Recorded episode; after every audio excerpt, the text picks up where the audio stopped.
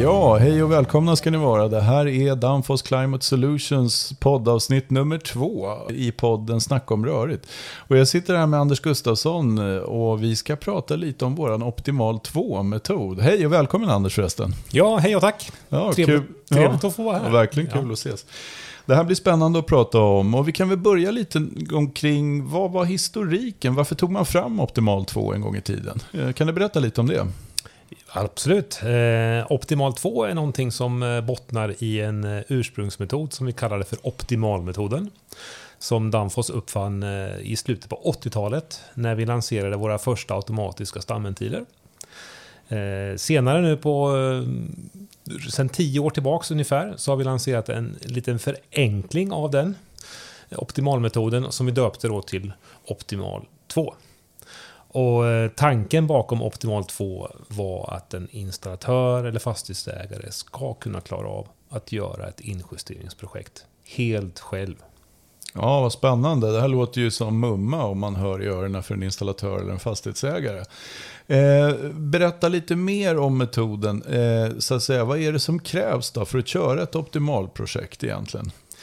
Ja, så förutsättningen för ett Optimal 2 till att börja med så behöver det ju vara ett tvårörs radiatorsystem. Och så du bygger alltså på tvårörssystem. Det är Ja. grunden i det alla. Bara tvårörssystem. Och eh, ursprungstanken är att man ska energieffektivisera och balansera äldre befintliga 80-60 anläggningar. De som är alltså dimensionerade för 80-60.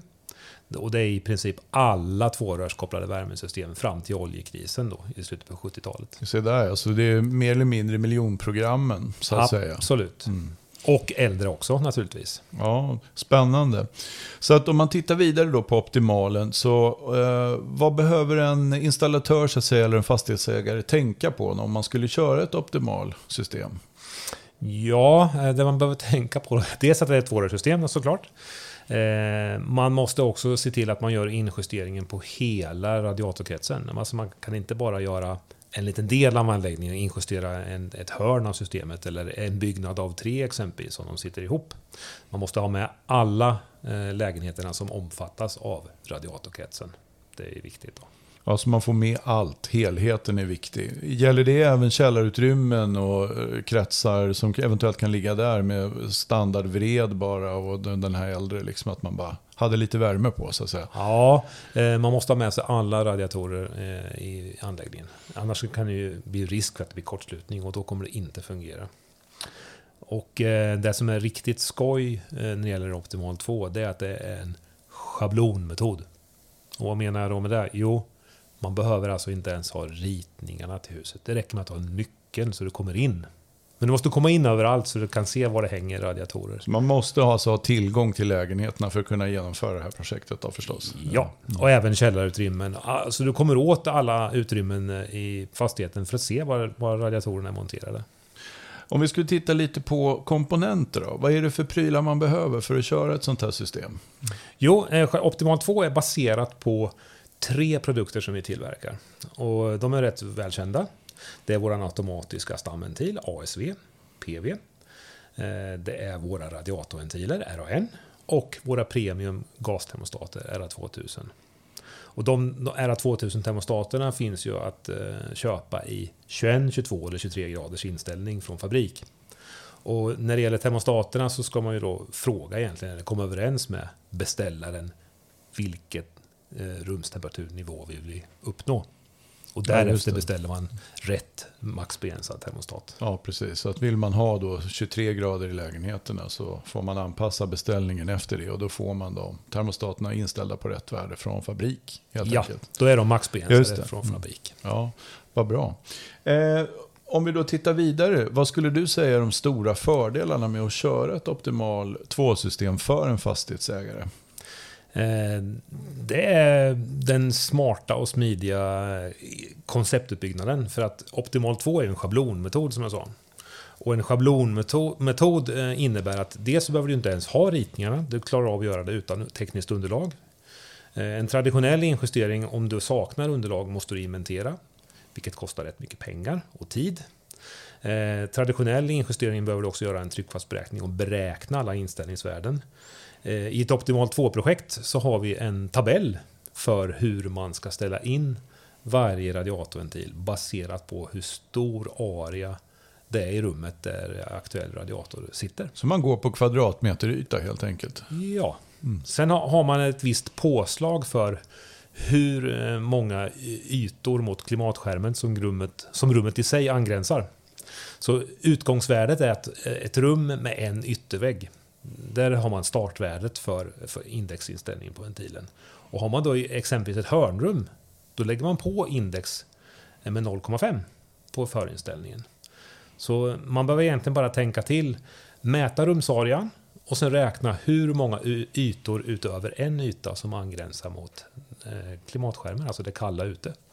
Just det, så ytterväggar, tak och lite Och ä- sådana. ja. Eller även trapphus kanske? Ja, även, ga- nej, inte trapphus internt mellan lägenhet och trapphus. Okej. Men däremot eh, alltså, mot, mot det kalla, Ja, mot, det. mot utomhus. Ut, ut helt enkelt. Och även i källare så räknar man att eh, även om eh, marktemperaturen är några plusgrader så räknar man det också som en yttervägg i, Okej. i optimal 2. För det är ju en schablon.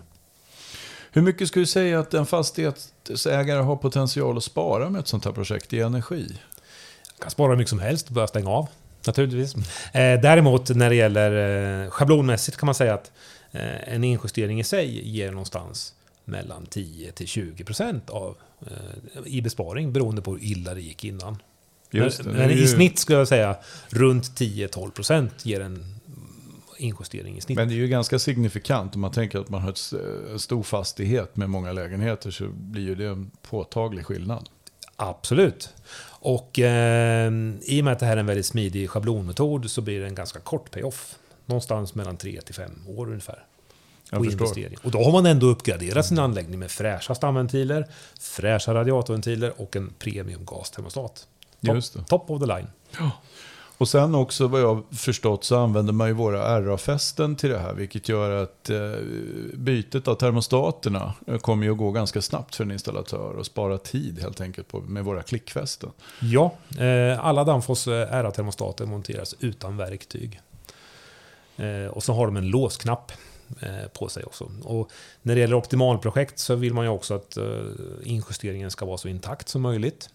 Så i en fastighet så är ju merparten av radiatorventilerna är ju i, ja, dimension 10, DN10. Och för våran DN10 RAN-ventil har vi ju faktiskt en, en variant som är låsbar. Alltså det innebär att du kan låsa ditt förinställningsvärde. Så ingen kan eh, springa och förstöra och sabotera inställningen. Så där har vi lite vandalsäkerhet inbyggt helt enkelt. Då. Mm. Ja, så den blir en låst förinställning plus att när du monterar termostaten så har vi en låsknapp som man trycker in för att förhindra att hyresgästen ska plocka av termostaten. Mm. Ja, det låter ju fantastiskt. Men det här verkar ju vara som en effektiv metod för att installatör och fastighetsägare själv ska kunna sänka sin energiförbrukning och få en bättre värmefördelning helt enkelt i fastigheten. Ja, och eh, framförallt så eh, klarar man ju av att göra det här eh, under eget tak. Från A till Ö. Med tanke på att du inte behöver göra några avancerade tryckfallsberäkningar i systemet. Och hur nära kommer man tror du beräknade värden då om man skulle göra liksom med att mäta överallt och, och räkna på energin? Ja. Mm. Jag har ju själv, själv suttit eh, ett antal år och gjort sådana här injusteringsberäkningar och tryckfallsberäkningar i Ja. rör. Eh, till att börja med så krävs det ju ett, ett ritningsunderlag. Ja. Det krävs ett ritningsunderlag som är korrekt. Alltså relationshandlingen måste stämma överens med hur det är byggt. Med andra ord, det får inte vara några renoveringar som inte är dokumenterade för då pajas hela... Ja, då blir inte beräkningen hundraprocentig. Nej, just det. Eh, I ett optimalprojekt när man gör allting på, på schablon så ja visst, det är hängslen och livrem i eh, säkerhet och marginal i det här. Men i och med att vi har en gasfylld eh, premiumtermostat som reagerar oerhört snabbt så tar den också eh, udden av en övertemperatur som eventuellt skulle kunna uppstå. Så eh, det är mycket höjd taget i det här i och med att det är en schablonmetod. Vi baserar det på ungefär 50 watt per kvadratmeter. Just det. Ja. Mm. Och det är de gamla schablonerna också för miljonprogrammet. Det var väl så man dimensionerade fastigheter, eller, eller Ja. räknade på fastigheterna på den tiden då. Ja, man kan säga att man, man utgår från 50 watt per kvadrat. Mm. Sen kan det vara så naturligtvis att man har tilläggsisolerat, man har bytt fönster, man har isolerat på vinden och alltihop. Just det. Men det är fortfarande de flödena vi vill ställa in. För det kan vi inte sen ta på framledningstemperaturen istället. Just det, stämmer ju bra det.